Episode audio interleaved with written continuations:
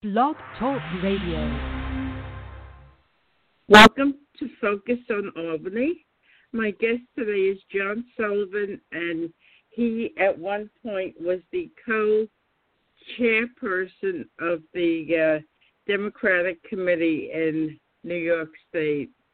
So, John, I'm sure you have been watching um, Cuomo and how he's um, blossomed over the past couple of weeks. What's your Mm. impression? Well, you know, my my experience with the Cuomo family, Cynthia, dates back a long, long way. I first met Mario Cuomo in 1974 in Niagara Falls. That's when he was at the state convention campaigning to run for lieutenant governor. He ultimately did run with Hugh Carey, and he lost the primary to Mary Anne Krupsak. He then, when Mhm. Carey was elected uh, governor, he then was appointed Secretary of State. So that got him a, an opportunity to go around the state and give talks, and so I, I got to know him, you know, fairly well then. Mhm. And then, of course, in 1980, well, then he succeeded Mary Anne Krupsak. That's a whole story. I, I have, I could tell you that one. Uh, let me skip by that for now. And then Okay. in 1982, he ran for governor himself against Ed Koch, and I was the chairman of Oswego County Citizens for Cuomo in 1982, and we had uh, Mario at my house. And then I knew him later as mayor. So I, my association with Cuomo Sr. dates back many years, and my association with Andrew dates back to his being a teenager. I say that because you're right. There's something going on here, and there's a, a kind of a metamorphosis of Andrew, and the elegance, the eloquence, and the compassion of Mario Cuomo is being demonstrated through his son, who has risen to the occasion, I think, in many ways to lead those of us in New York and, and uh, certainly the nation uh, in these difficult times. I mean, he, uh, when you contrast his performance with the verbal limitations of the current um, Mhm. commander in chief, it's like comparing. You know, it's almost like Abraham Lincoln versus Elmer Fudd. You know, it's it's just the, the comparison is, is stark. But I think Mhm. that Andrew has kind of come into his own in a way. There, I, Andrew, there. I always said there are two Andrews.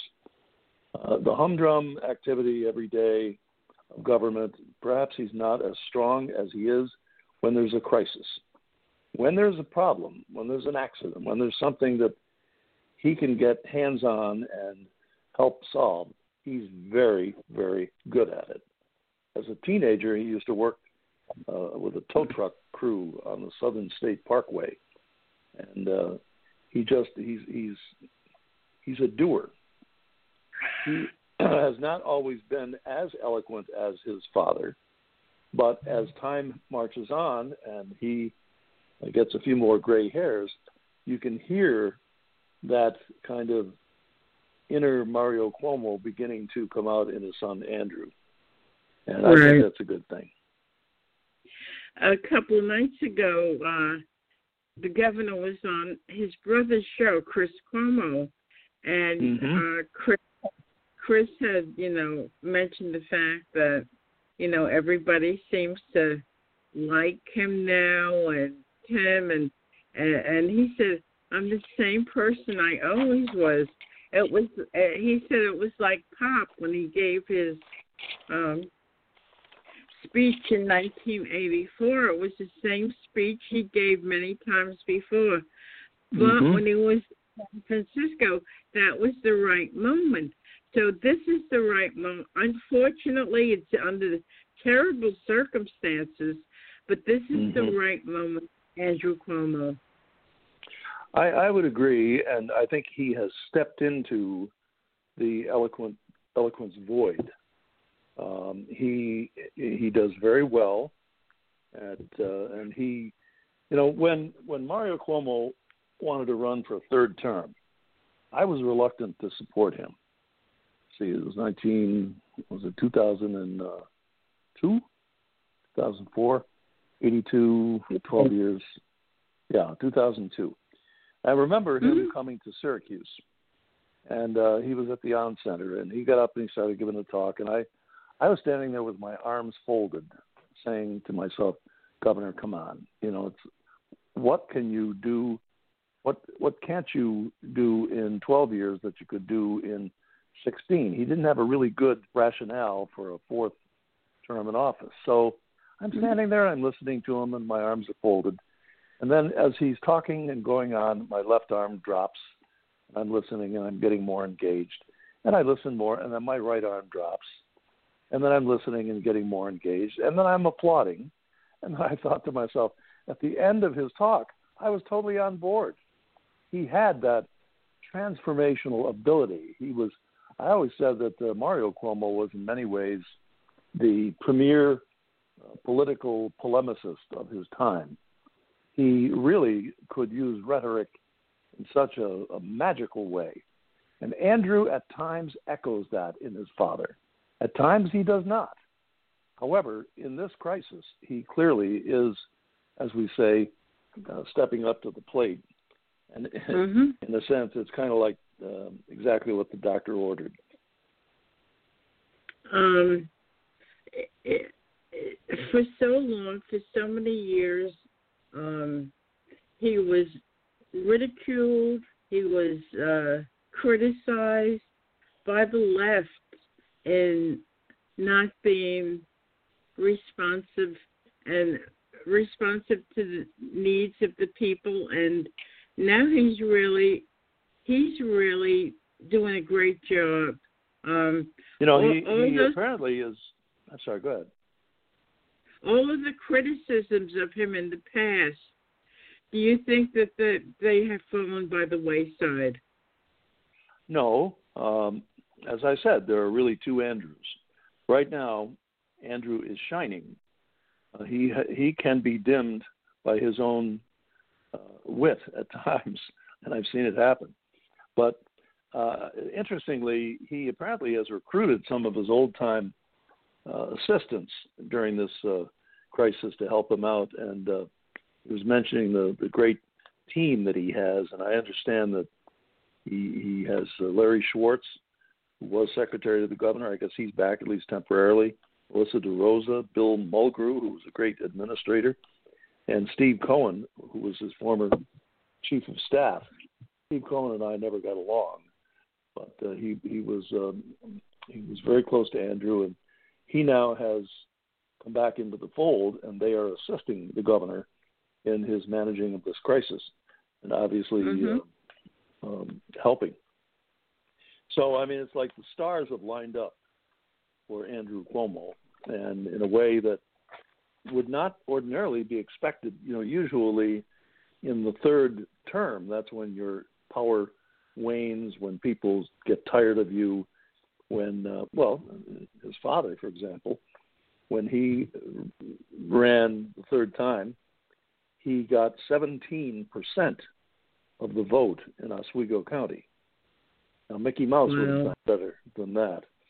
And uh, mm-hmm. He, he really should not have run for the fourth term. So, despite the fact that I dropped my arms and listened, my initial thought that he ought not to be doing this was really right.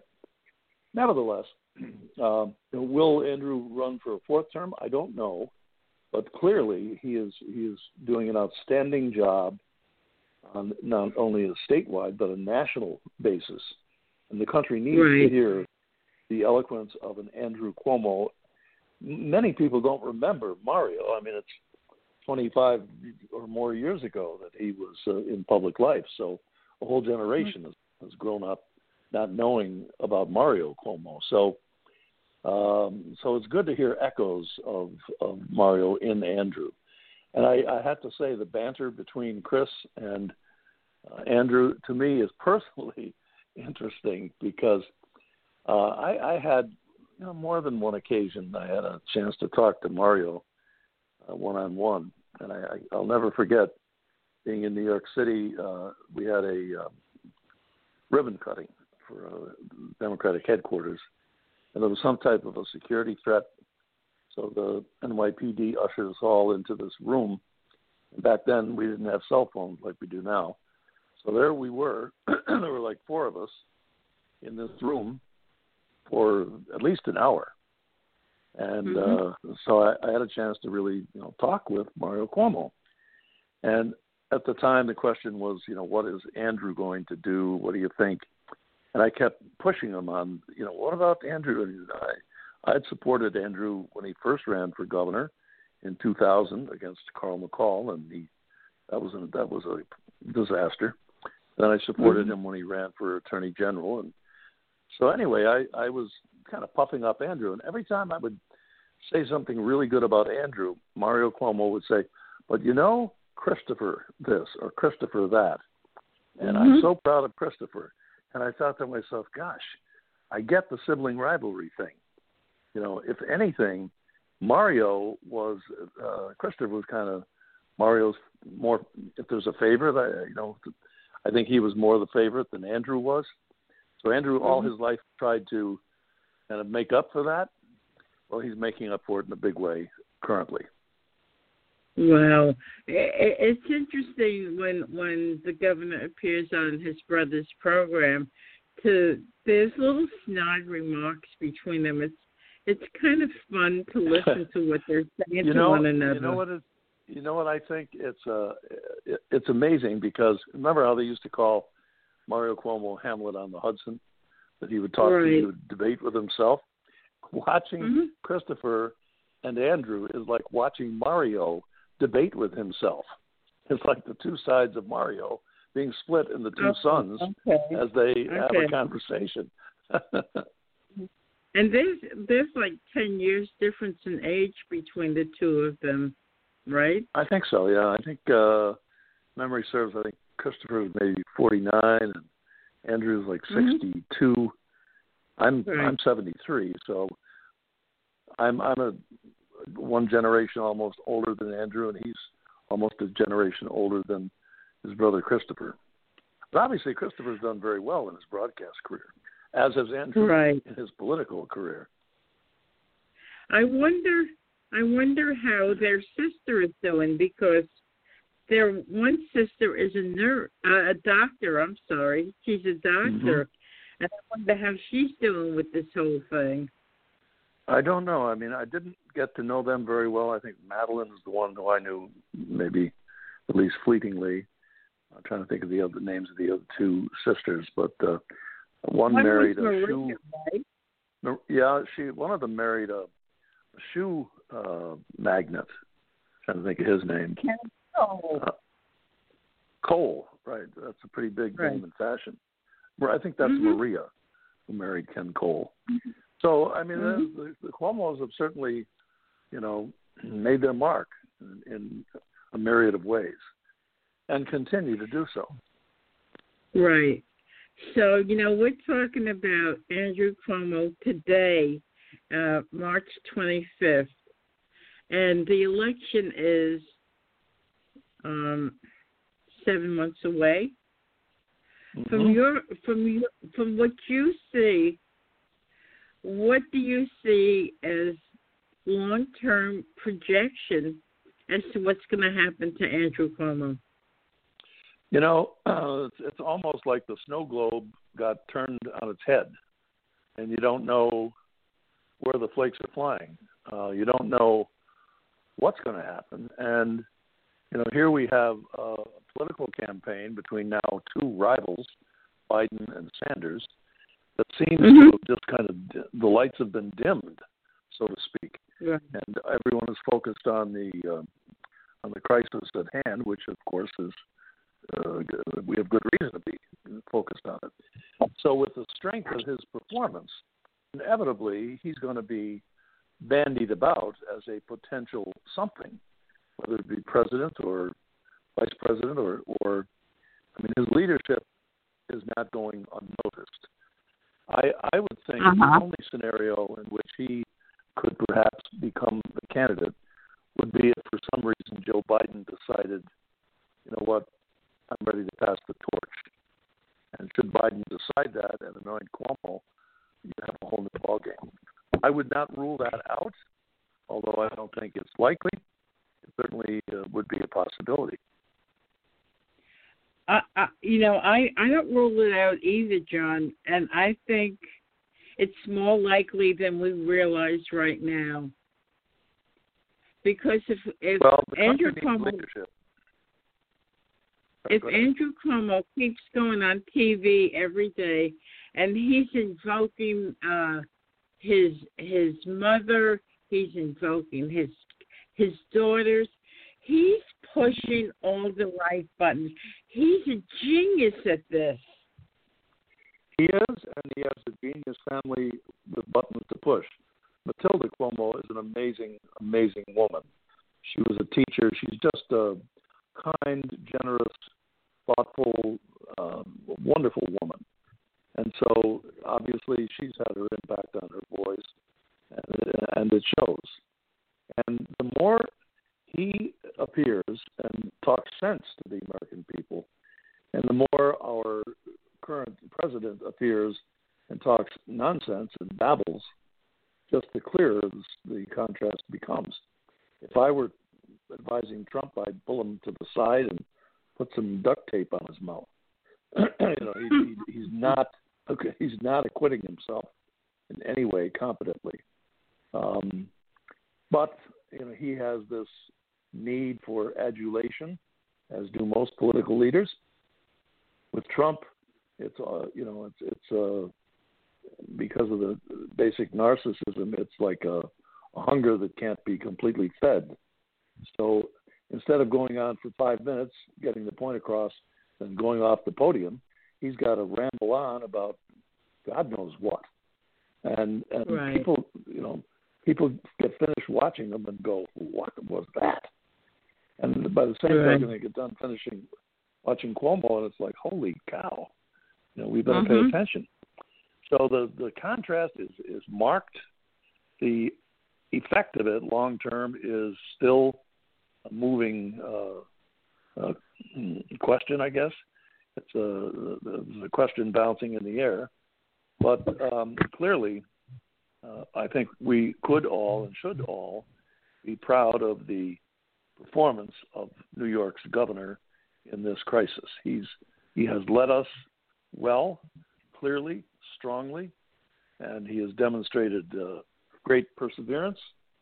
And he has a he has a mind like a steel trap and a, and a will just as steely. And I think, as as I said, it's kind of like for a crisis like this, it's just what the doctor ordered.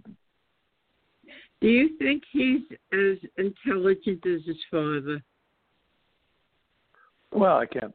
I don't know what uh, IQ standard would be applied. I would think so. You know, okay. um, I, I my IQ was the same as my dad's, as it turned out. Uh, I remember him. He somehow got it when he was in the service. He found out what his IQ number was, and I, when I was in high school, it was the exact IQ of my dad. I mean, the apple doesn't fall very far. But uh, mm-hmm. Mario was brilliant. His sons and daughters are brilliant, and we are we are fortunate to bask in that uh, brilliance at the moment. Not to say yeah. that there aren't parts of Andrew that uh, can be self-defeating. We've seen that. But what's mm-hmm. interesting to me, the other day, Bob McManus, who's a longtime New York Post columnist and has been one of the chief critics of Andrew for many, many years, he wrote mm-hmm. a glowing column about Andrew. I was like, whoa. It's almost like Fred Dicker singing his praises, you know. Uh, Bob McManus singing the praises of Andrew Cuomo. Also, Chris mm-hmm. Churchill in the in the Times Union. As mm-hmm. you know, Churchill's been always been critical of Cuomo, and he's giving the uh, quote unquote the devil is is due. So when right. your most ardent critics are singing your praises, you're obviously doing something right. Now, I'm originally from Queens, and it would be my biggest political joy to see the presidential race with two guys from Queens. That would be yes, my dream very, ticket. well, you you may get that, but they certainly have very different moxie. But there is kind of right. a Queens moxie, no matter what. and that's a good thing. Now, you right before the show began, you said you had a a good story to tell. We have some uh, some time left. Can you get Can you tell your story? Oh, you mean the story about how Mario became lieutenant governor? Sure. Yeah. Uh, I was yeah. county. I was county. I was county Democratic chairman at the time, and preparing. I was out uh, actually pruning my rose bushes, and my wife called me in and said, um, "She said the lieutenant governor's on the line." I said, "What?" So I came in. I took the phone. It was Mar- uh, Mary Anne Krupsak, and she was telling me, "John, I can't run with this guy. I'm done." You know, speaking of Hugh Carey, she had nothing good to say about him. She said, "I'm calling you and a few other chairs just to let you know that I am I'm quitting. I'm dropping off the ticket." I said, Governor, can you think a little harder on this, or can you hit the pause button? Or finally, I said, Have you? Um, well, okay, well, thank you. I got off the phone with her, and I thought, Holy gee, here I am in Oswego, New York. I've just been told by the lieutenant governor that um, she's bolting the ticket. And the governor doesn't mm-hmm. know it. So I thought, you know what? I got, I have to call the governor. So I called the uh, mansion in Albany, got through the state police, and he was actually in a helicopter on his way back from New York City. So they patched me through. And I said, Governor, I have some very uh, startling news for you. I just got off the phone with your lieutenant governor, and she's going to uh, quit the ticket. And he said, She is what? Blah, blah. She's calling chairman and saying that? Yes, sir. And he said, Well, a few other choice words. And then he said to me, He said, Well, John, what would you do? And I said, I'd have a cup of tea and I'd sit down and I'd try to make nice and woo her back. Thank you. Thank you. Please keep this between us. Okay, fine. About six or more hours go by. I then get a call from John Burns, who was then the state chair, former Mayor of Binghamton, saying, "Well, it's true. She's leaving the ticket, and that's it. I appreciate if you just keep this between us for now." So the next day, mm-hmm. they they're announcing that she's leaving the ticket, and now the question uh, the question becomes, who will replace her? At the time, Hugh Carey was not very popular, and so the question was, where are we going to get somebody to fill out the ticket? And I thought, you know what, Mario Cuomo, Secretary of State. So I called Mario Cuomo and I said, Mr. Secretary, you know, you really need. At the time, he wanted to run against Bob Abrams for uh, Attorney General, and I said, you know, forget about running for Attorney General. We need you to run for Lieutenant Governor. Governor Carey needs the support that you have. You'll round out the ticket, and with you on the ticket, I'm sure we'll we'll win.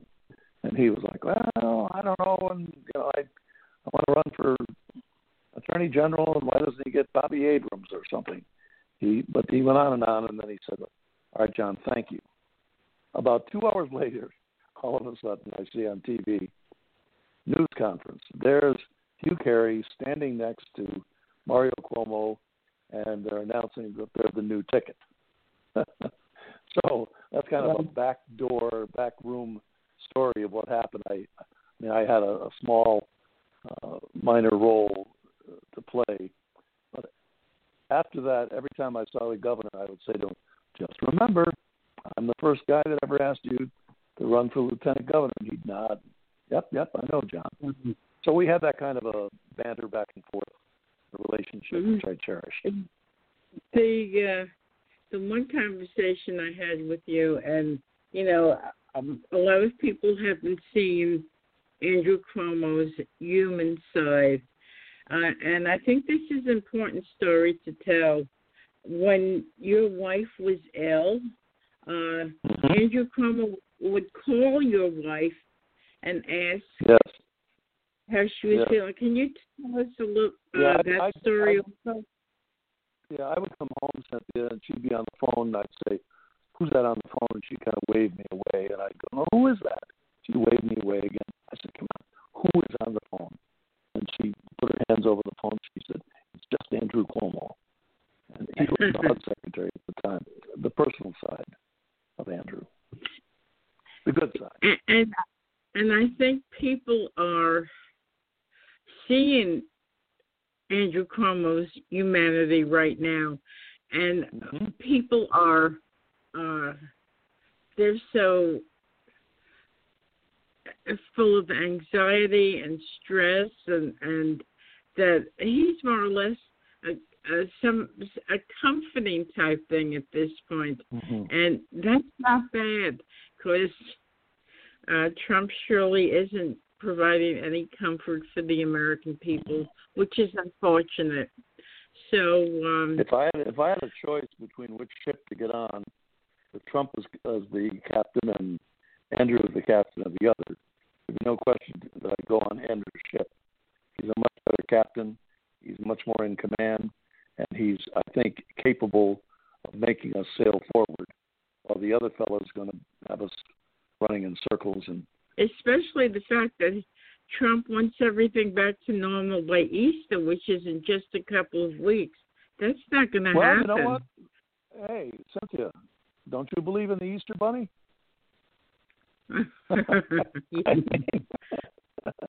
I think if you believe in the Easter Bunny, yes. April 12th, everything's wow. the sun's going to come out, and the rain's going to dry up, and everything's going to be just hunky dory. Yep, I don't think so. So I think as this whole uh, crisis evolves, John, I'd like you to come back on Focus on Albany to share your thoughts. And you've been Well, thank you. I, listening I always to enjoy your your. Uh, I always enjoy speaking with you, Cynthia. Thank you. Um, and I always enjoy speaking with you, John. Um, so you. you've been listening to John Sullivan, who's the former Democratic chairman of New York State. And this is Focus on Albany. I'm Cynthia Pooler. And if you like this show, like us on Facebook, follow us on Twitter, download on your smartphone, subscribe to iTunes. If you have a comment about this show, hashtag Focus on Albany. John, thank you so much. I'm sure you'll have a, a number of stories as this evolves. Have a great day and Stay- have a great day, everybody. Bye. Stay, stay strong, Cynthia. Stay strong. Take care. Bye.